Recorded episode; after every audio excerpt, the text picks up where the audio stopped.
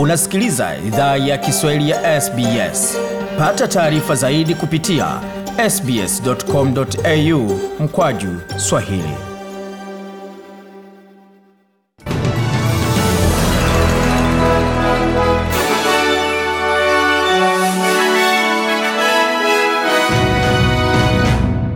Wasikiliza idhaa Kiswahili ya SBS na hapa ni taarifa kamili ya habari kutoka studio zetu za SBS Radio. Wanafunzi na walimu jimboni New South Wales watapewa vipimo vya rapid antigen kupunguza usambaaji wa uviko 19 watakaporejea darasani kuanzia wiki ijayo. Kiongozi wa jimbo la hilo Dominic Pertey amesema kwamba usalama wa watoto ni muhimu sana wanaporejea darasani. As a parent, I know that many parents across the state are anxious about bringing kids back. Anasema kama mzazi, najua kuwa wazazi wengi kote jimboni wana wasiwasi kuhusu kuwaleta watoto wao shuleni. Muhimu zaidi, tunawahakikishia wazazi na walimu kote jimboni New South Wales kuwa tunaweza fanya hivyo katika hali salama. Sehemu ya mpango huo inajumuisha kutoa vipimo vya rapid antigen kwa wanafunzi wa shule za msingi na sekondari kote jimboni. Shule hazitafungwa patakapokuwa kesi chanya ya uviko. Hapatakuwa ufuatiliaji pia miongoni mwa wanafunzi na walimu. Hatua za awali kama uvaaji wa barakoa kwa walimu na wanafunzi katika shule za sekondari zitaendelea kutumiwa pamoja na pendekezo kwa barakoa kuvaliwa na wanafunzi kuanzia darasa la tatu kuendelea juu. Tangazo hilo limejiri wakati jimbo la New South Wales limerekodi kesi zingine elfu ishirini mia tatu ishirini na nne za maambukizi ya uviko 19 pamoja na vifo 34 katika masaa 24 ya muda wa kuripoti. Idadi ya watu 2712 kwa sasa wanapokea matibabu hospitalini kwa virusi hivyo na watu 189 wanaendelea kuhudumiwa ndani ya kitengo cha wagonjwa mahututi hospitalini na sheria mpya ya usalama ya mtandaoni imeanza kutumiwa hii leo. Sheria hiyo inasema kwamba internet haiko juu ya sheria. Waziri wa mawasiliano Paul Fletcher amesema kwamba sheria hiyo iliyopitishwa bungeni mwaka jana imeanza kutumiwa kisheria leo hii Jumapili. And what that means is that we now have strong new powers for the e-safety. Anasema hiyo ina maana kwamba sasa tuna mamlaka kwa kamishna wa usalama wa mtandaoni kukabiliana na unyanyasaji mbaya mtandaoni wa watu wazima. Kuanzia leo, wanyanyasaji wanastahili fanya tahadhari, kwa sababu ukishiriki katika unyanyasaji mtandaoni dhidi ya mtu unaweza kabiliwa na mamlaka ya kamishna wa usalama wa mtandaoni. Bwana Fletcher ameongezea kuwa sheria hiyo inatoa kinga pia kwa waathiriwa wa unyanyasaji mtandaoni na inawaruhusu kuwasilisha malalamishi kwenye tovuti ya esafety.gov.au. Iwapo tume hiyo itapata kuwa shutuma ilizotumiwa zinatimiza vipimo vya sheria hiyo, kamishna ana mamlaka ya kuomba shutuma hiyo ziondolewe kutoka mitandao ya kijamii ambako ilichapishwa. Tukieleza taarifa zingine ambazo tumeandalia kwa sasa, serikali ya Uingereza jana ilishtumu Urusi kwa kujaribu kubadilisha serikali ya Ukraine na utawala unaoipendelea na kusema iliyowekwa aliyekuwa mbunge wa Ukraine Yevgeny Morayev anazingatiwa kuwa mgombea anayetarajiwa. Serikali ya Uingereza hivyo hivyo pia ilitoa madai hayo kwa kuzingatia tathmini ya kijasusi bila ya kutoa ushahidi wa kuyathibitisha. Haya yanajiri huku kukiwa na vita vya maneno kati ya Urusi na mataifa ya magharibi kuhusu hatua za Urusi dhidi ya Ukraine.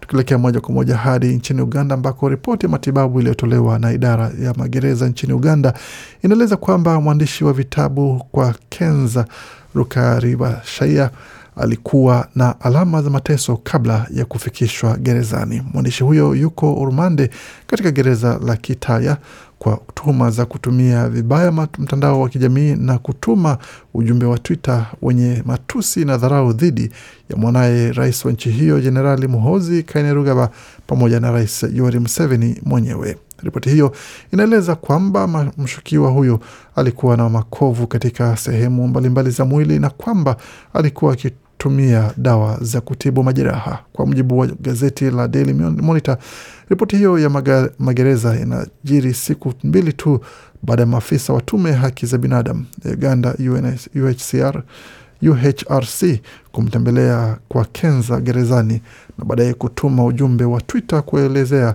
kuhusu hali yake, wakisema kwamba alikuwa na makovu na majeraha mwilini mwake. Tukisalia katika taarifa na siasa za Uganda, Rwanda na Uganda zimesema kwamba zimefanya mazungumzo ya kirafiki kuhusu kuboresha uhusiano baada ya Muhoza Kainerugaba, mtoto wa rais wa Uganda Yoweri Museveni, kukutana na rais wa Rwanda Paul Kagame mjini Kigali.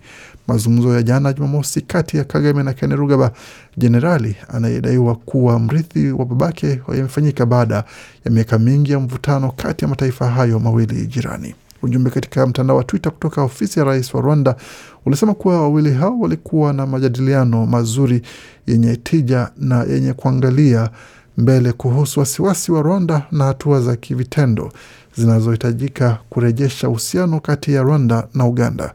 Kainerugaba pia alituma ujumbe katika mtandao wa Twitter akisema kwamba walikuwa na mazungumzo mazuri na ya kina kuhusu jinsi ya kuboresha uhusiano kati ya mataifa hayo mawili na kuongeza kuwa anaamini chini ya uongozi wa marais wa nchi hizo mbili wataweza kurejesha haraka uhusiano mzuri wa kihistoria.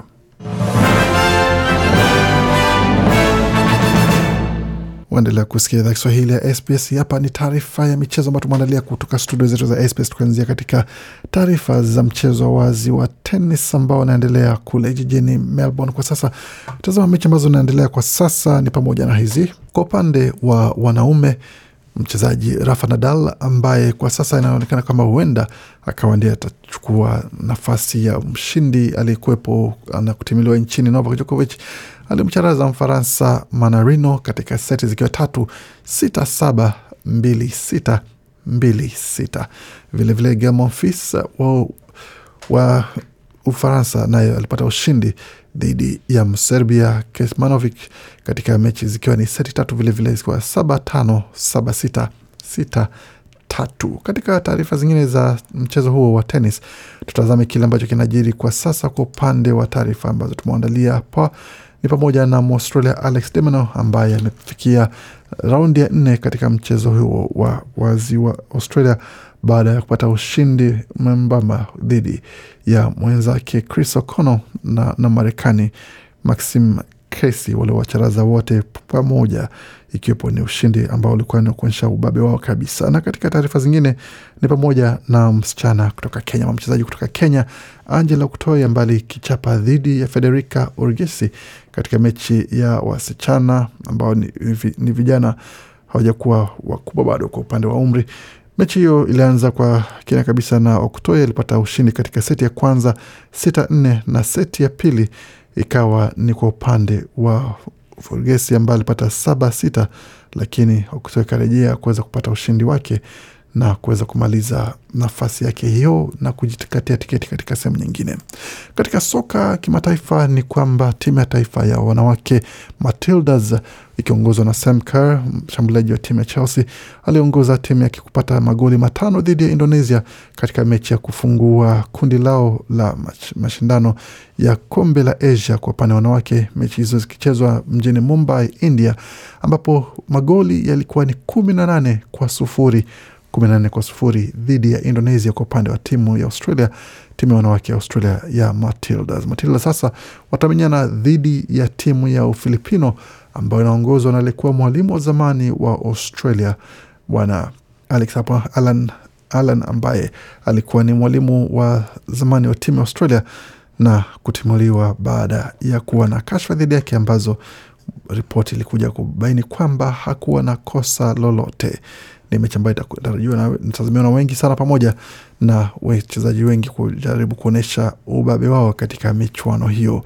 ya kombe la Asia. Kwingineko ni katika ligi kuu za Uingereza ambako matokeo yake bila shaka tutaweza kuyasikia katika taarifa za michezo tumeandalia hapo baadaye, lakini taarifa ni kwamba timu ambayo inawasimamia ligi kuu Manchester City waliweza kutoka sare kufungana moja moja dhidi ya Southampton, wakati vijana wa Manchester United wakapata goli la moja tu katika dakika za mwisho mwisho ukifungwa na Marcus Rashford wakicheza mchezo huo dhidi ya West Ham United katika mechi hilo. Dimba la Old Trafford ambako walipata ushindi huo mwembamba moja sufuri, lakini zote ni alama tatu zinazovujiri, na hapo itakuwa baadaye itakuwa ni kati ya Chelsea dhidi ya Tottenham ambayo kitachapwa kuweza kujua nani atakayechukua nafasi ya nne katika ligi kuu pamoja na nani atakayechukua nafasi bora kuweza kuingia katika mechi za Ulaya. Yote hayo tutaweza kuletea baadaye katika taarifa za michezo, lakini kwa sasa moja kwa moja katika utabiri wa hali ya hewa.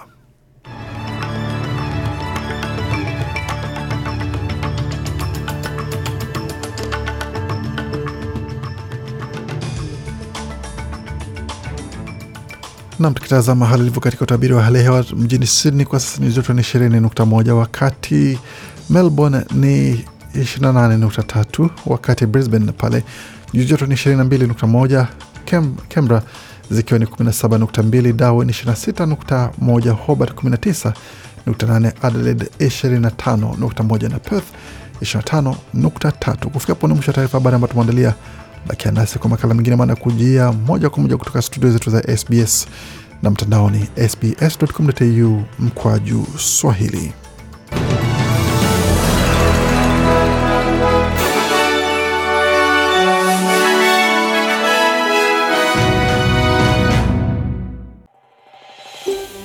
Je, unataka kusikiliza taarifa zingine kama hizi? Sikiliza zilizorekodiwa kwenye Apple, Google, Spotify au popote pale unapozipata.